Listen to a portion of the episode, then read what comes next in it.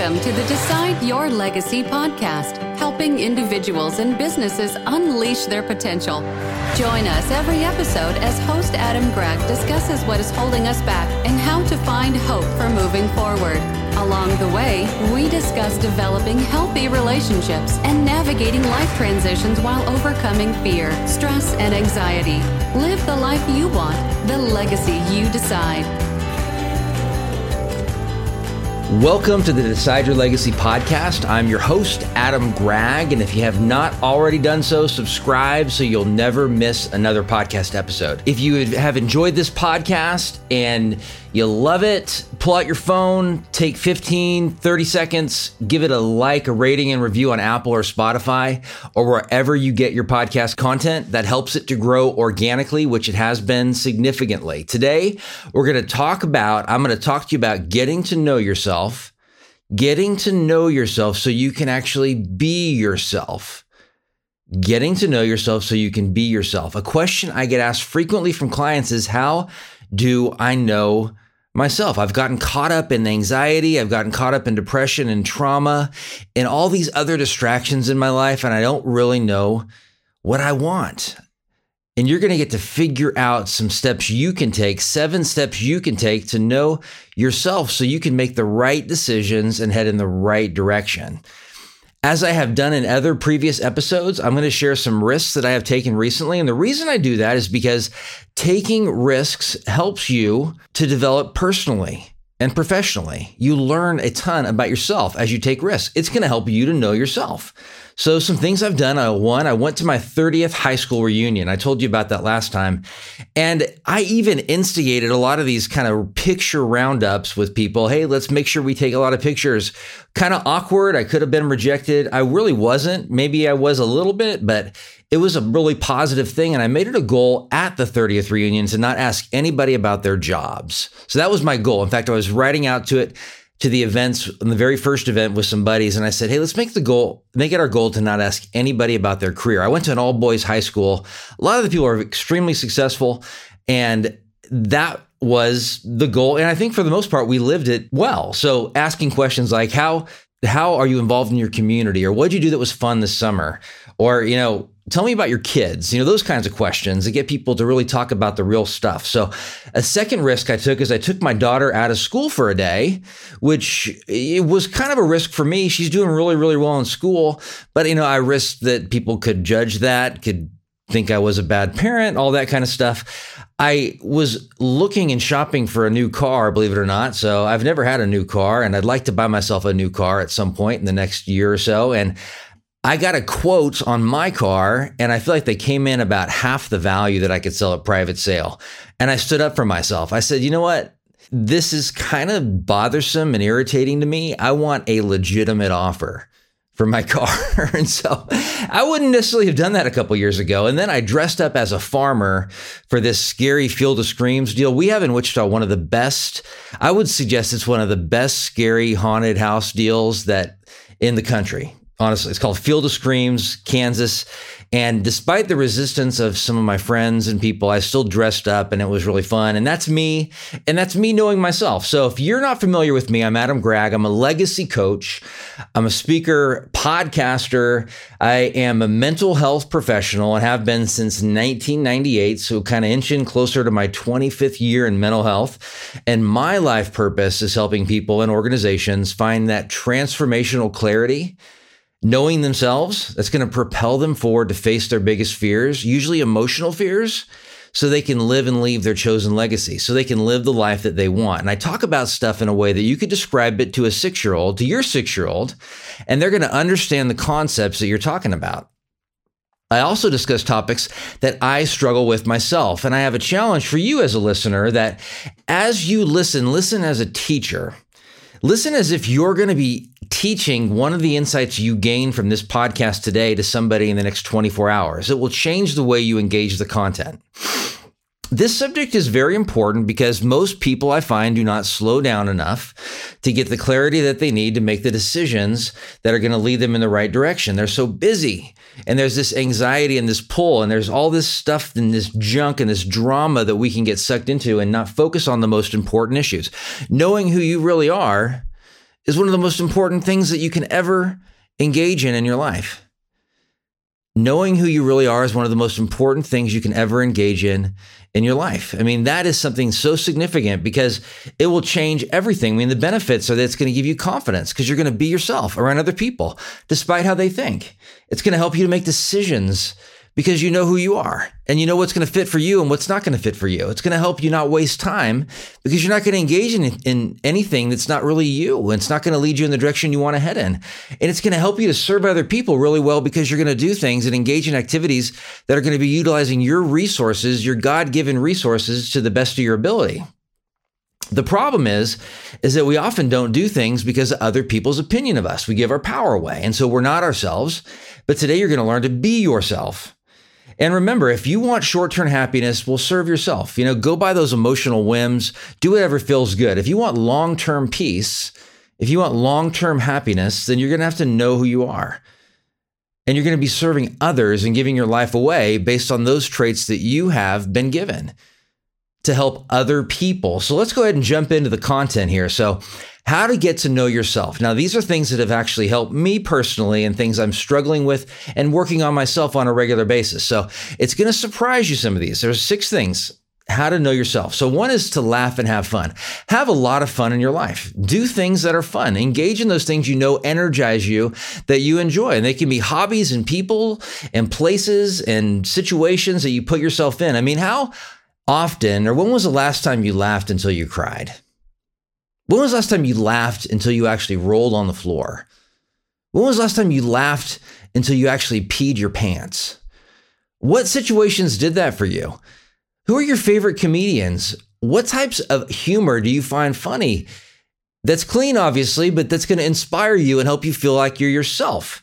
Those are going to give you clues to yourself, to your own natural personality. If you're in situations where you're getting to let loose and just talk spontaneously and let go of all this crap, then that's going to help you to see some real clues into who you are. And it sounds strange, but it works. I mean, we don't put ourselves, or if you don't put yourself in situations that are fun, then you're really going to be cutting yourself off from these opportunities to learn and discover who you really are. So I'm a goofball. I mean, I am naturally a goofball. And I know there are situations, and I've been single now for over five, almost five years. And I've had situations where, well, first, maybe I'm going on a couple dates with somebody. I'm not sure I'm interested in them. And then I realize, well, I really are. I really am interested in them. And then the anxiety takes over and I'm not myself because I'm trying to do what I think they will like. I'm trying to please. And that's codependency. And I can think of just one specific situation where, you know, I even wonder if they know me at all, basically based on the interactions that we have. I think they do in some ways because we've had a lot of interactions, but I wonder at times, do people, my friends and my family, do they really know me? Because a lot of times it's to please them. It's to be somebody that I think they want me to be rather than actually being myself. So you actually put yourself in situations where you laugh and have fun and cut loose. And who cares what the response is? You're letting go of the outcome. It's a risk, but you're finding out who you are through those interactions. The second thing is journaling. I've been a journaler for a long, long time. In fact, I think I shared before that in I started when I was 19 and the journals that I wrote from age 19 to age 23, at some point I decided I'm too embarrassed of the content because I would read through them and they'd be these silly things about having crushes on people and situations and these things that wouldn't shouldn't have bothered me back then. I felt so silly I decided to have a bonfire in my backyard and burn them, which I really regret to this day because those were that was actually me at the time and helped me to process and it was a very good habit to start. So I've been journaling since I was 19 and I'm getting ready to turn 49 in less than a week. So I've been journaling a long time. I have a lot of journals filled up. Journaling, you want to do it consistently and you want to review your entries. And I have some clients that do this every day and have started doing it through coaching. One in particular I can think of that he would he would absolutely say it's been life transformative. And I would suggest he journals five out of seven days, tries to do it every day. But there's three questions that I challenge my clients to journal about and to ponder. So one question is, how am I put together? What are my natural tendencies, personality traits, quirks, vulnerabilities, emotional characteristics? What am I sensitive about and journal about that? What draws my attention? So what volunteer opportunities, causes, passions, interests, things that I dream about and want to engage in. What are those? And then what life experiences have shaped me, so good and bad. So people do a timeline of their life and they can think of things, not necessarily positive things that are shaping and life shaping and transformative, but can help them to help other people. So some other questions to journal about are what energizes me? What drains me? What do I value most? And three things to think about as you journal. What do you want to journal about? Well, I'll give you three pointers. Journal about your daily activities. You know, what do you have coming ahead? What was hap- what happened yesterday? What happened during the day today? And just free flow write. Just and just start by saying today I experienced and then whatever comes out. You have to learn to let go when you're going to journal. And then you write about it. What are your fears? And you write about those fears. What's scaring me in my life today? What am I worrying about? And you write and journal about that. What decisions do I have to make? And how am I coming to the conclusion to make certain decisions? You journal about that. That's what you get out of the journaling process. You get to know how you're making decisions. You get that insight into yourself, but it has to be a consistent practice you engage in. So I want to link in the show notes to a worksheet called Know Thyself. And it's going to give you some questions to ask yourself, basically, that will help you to just know what's fun for you, what's going to make you laugh, what kind of YouTube videos, what kind of situations. And it also has a radical self care worksheet, which is going to give you some ideas on how to take care of yourself that are going to put you in situations where you can laugh and think and process more often because they're energizing type situations. There's also a link to an article on 50 journal prompts. And I didn't write this, and actually some journaling some journaling recommendations as well in the show notes. So you're going to get a lot of information in the show notes here too. So number three is create a plan. And think about it. When you have anxiety, a plan in place is 50% of overcoming the anxiety. So if you're afraid of flying and you create a plan to get on the plane, even if it's taking a benzodiazepine to relax yourself before you get on the plane that's prescribed by your doctor, it's still a plan and that's a plan that's going to start relieving some of the anxiety. So create a plan to face these biggest fear and anxieties in your life create a plan. And so the questions that people often have with fears, I mean, they're often centered around I'm unworthy, I'm unlovable, and I'm unhelpless. But then we can get very specific about those fears. So I had a client recently who is terrified of being embarrassed. And actually, I'm kind of terrified of being embarrassed. That's why I had so much terror about public speaking when I started. I mean, 20 years ago, I would literally lose a whole night of sleep before I had a speaking event. And I do this as a profession now and speak all the time, but it's something that has been a tremendous fear in my life. And I tie the roots to that to situation when I was in fifth grade and I was tremendously embarrassed by a nun at a school that I attended who just made my life miserable. And another social situation in sixth grade, which is just a year later, where I called a timeout in a fight and all the kids laughed at me for a long period of time. It was a fist fight behind the softball field. And anyway, I called the timeout, which you're not supposed to do. But these embarrassing situations psychologically can be so deep that they can create these negative mindsets that we have to find a way to overcome and face. And part of, part of facing that plan is creating a new mindset. And so think about it. If you're afraid, I had a client, he, actually, she was afraid to go to a school play for her daughter because she's been in social situations before where she was embarrassed. And so I challenged her to come up with a new thought. Like, I'm afraid I'm going to be embarrassed and my life's going to fall apart. So, what's a new thought? Well, if I go, I will grow. I mean, she came up with that on her own. And another one was if I'm embarrassed, embarrassment won't kill me. She came up with that on her own. So I can think and you can think of situations that you're going to think will potentially create these thoughts of I'm unworthy, I'm helpless, I'm unlovable. Like I can't do anything about the situation, but challenge it with a new thought. So you're creating a plan to face your biggest fears. So there's a link actually in this podcast as well to 30 negative core beliefs. And these are the these are the major fears I've seen over almost 25 years working with clients that they have consistently. And so you can look at those beliefs and then you can challenge them with something new. So you challenge it with a new belief that you can start to focus on. And I was out speaking to a law firm just about a week ago and one thing I tell I told everybody in the audience is that I will pay you I'll give you a $100 gift card to anywhere you want if you do something for me for 30 days straight and what it was, and it only take you five minutes a day.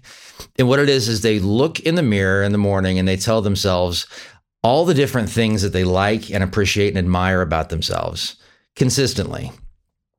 They do it for five minutes a day. And if they did that every single day, they can't lie to me, they can't not do it every single day, that it will significantly change their mindset because they're looking in the mirror and for five minutes, setting a stopwatch and telling them all the thing all, themselves, all the good things about themselves.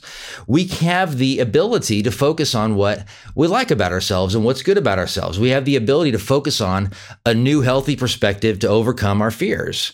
And as I was preparing for this podcast, I thought about a situation where my sister, when she was just out of college, um, Hugh Grant was a really big actor at that time. I don't know if you're familiar with him or not, but he was doing a movie. My sister was at a bar in uh, San Francisco and he called her over to the table and she was probably 26 years old. I don't know, whatever. But he told her that he was, that he, he thought she was one of the most beautiful women she had ever seen or something to that effect. And I, I was thinking about that, thinking, well, I mean, big name actor, whatever you think about him. I don't know his character. Maybe it's bad. I, I have no idea. I haven't really researched Hugh Grant.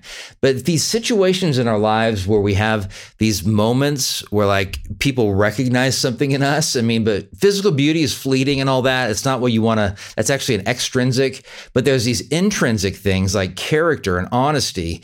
And people will recognize that in us. And then we can reflect upon those situations when that has been noticed. And that's really very powerful. So if you found this podcast helpful, make make sure you hit the link in the show notes to the it's called Shatterproof Yourself. It's a 27 item mental health stress checklist. And so it's 27 things that you can engage in to improve your mental health that you will not want to miss. So make sure you subscribe, hit that link in the show notes.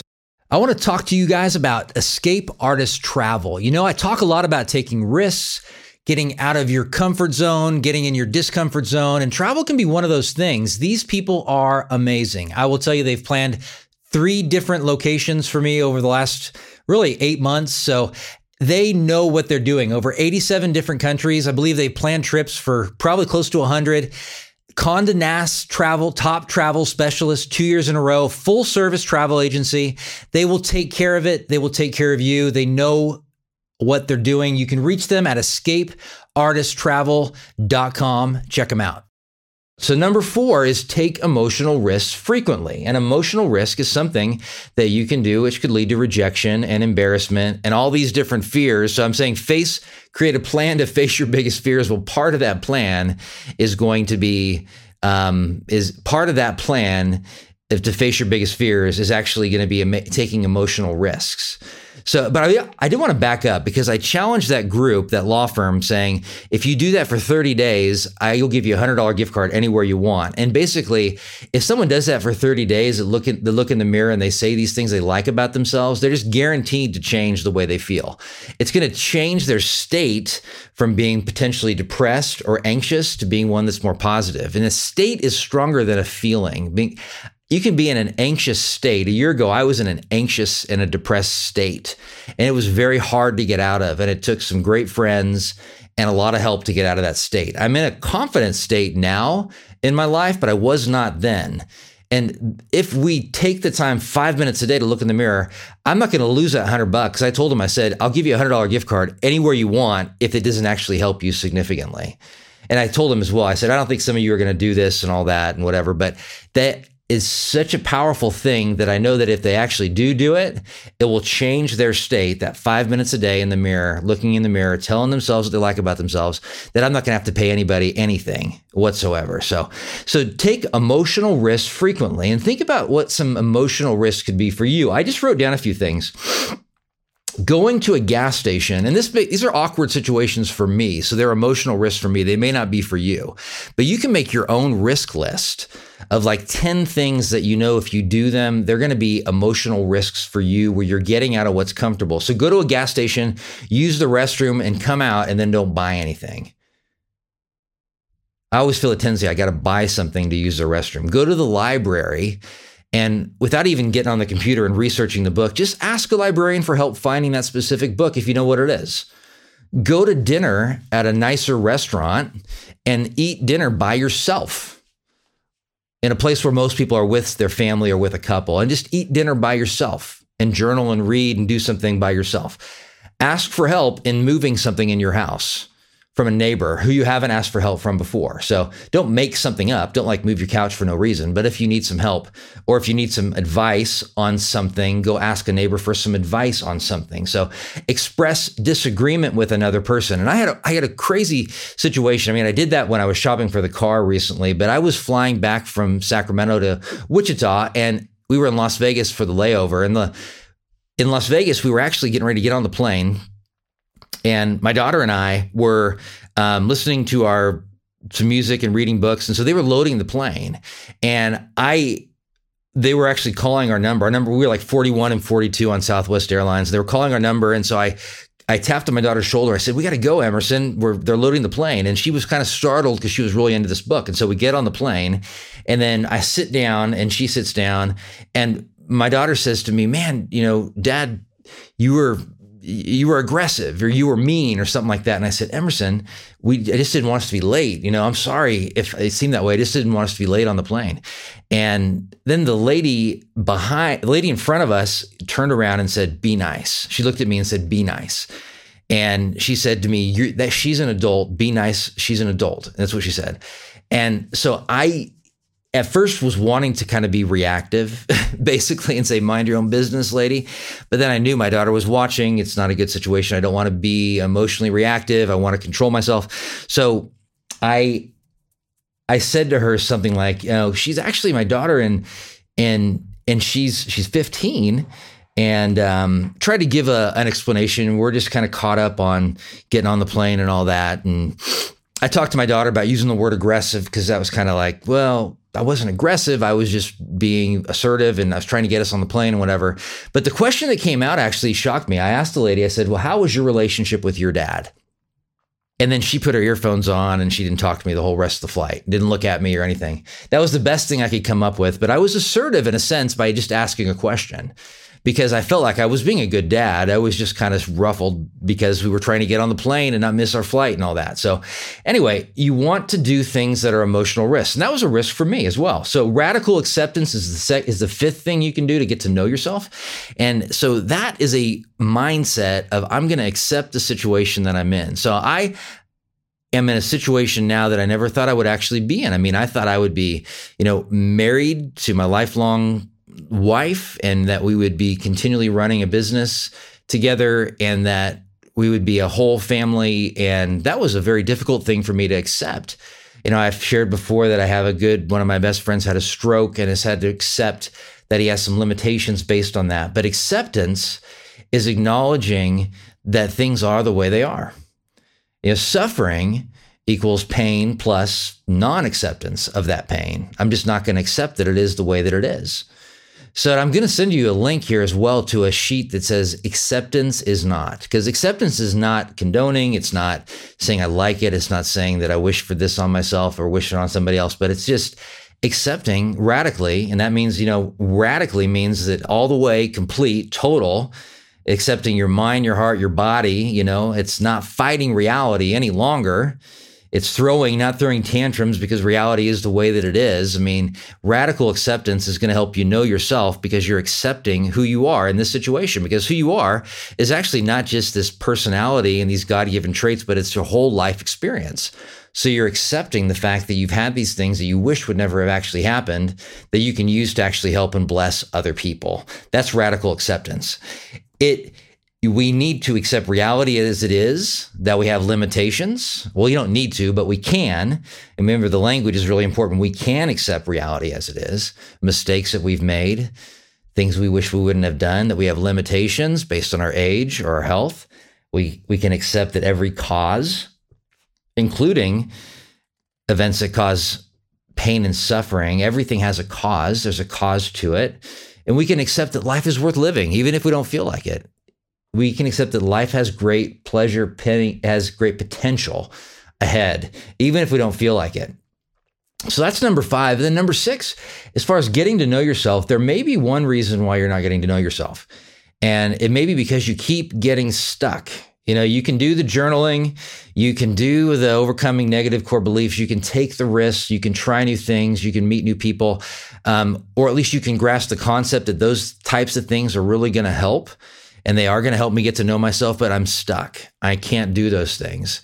I can't do them consistently. I'm really stuck. And that's because generally there's going to be some anxiety, depression, or some trauma in our lives that we have not dealt with.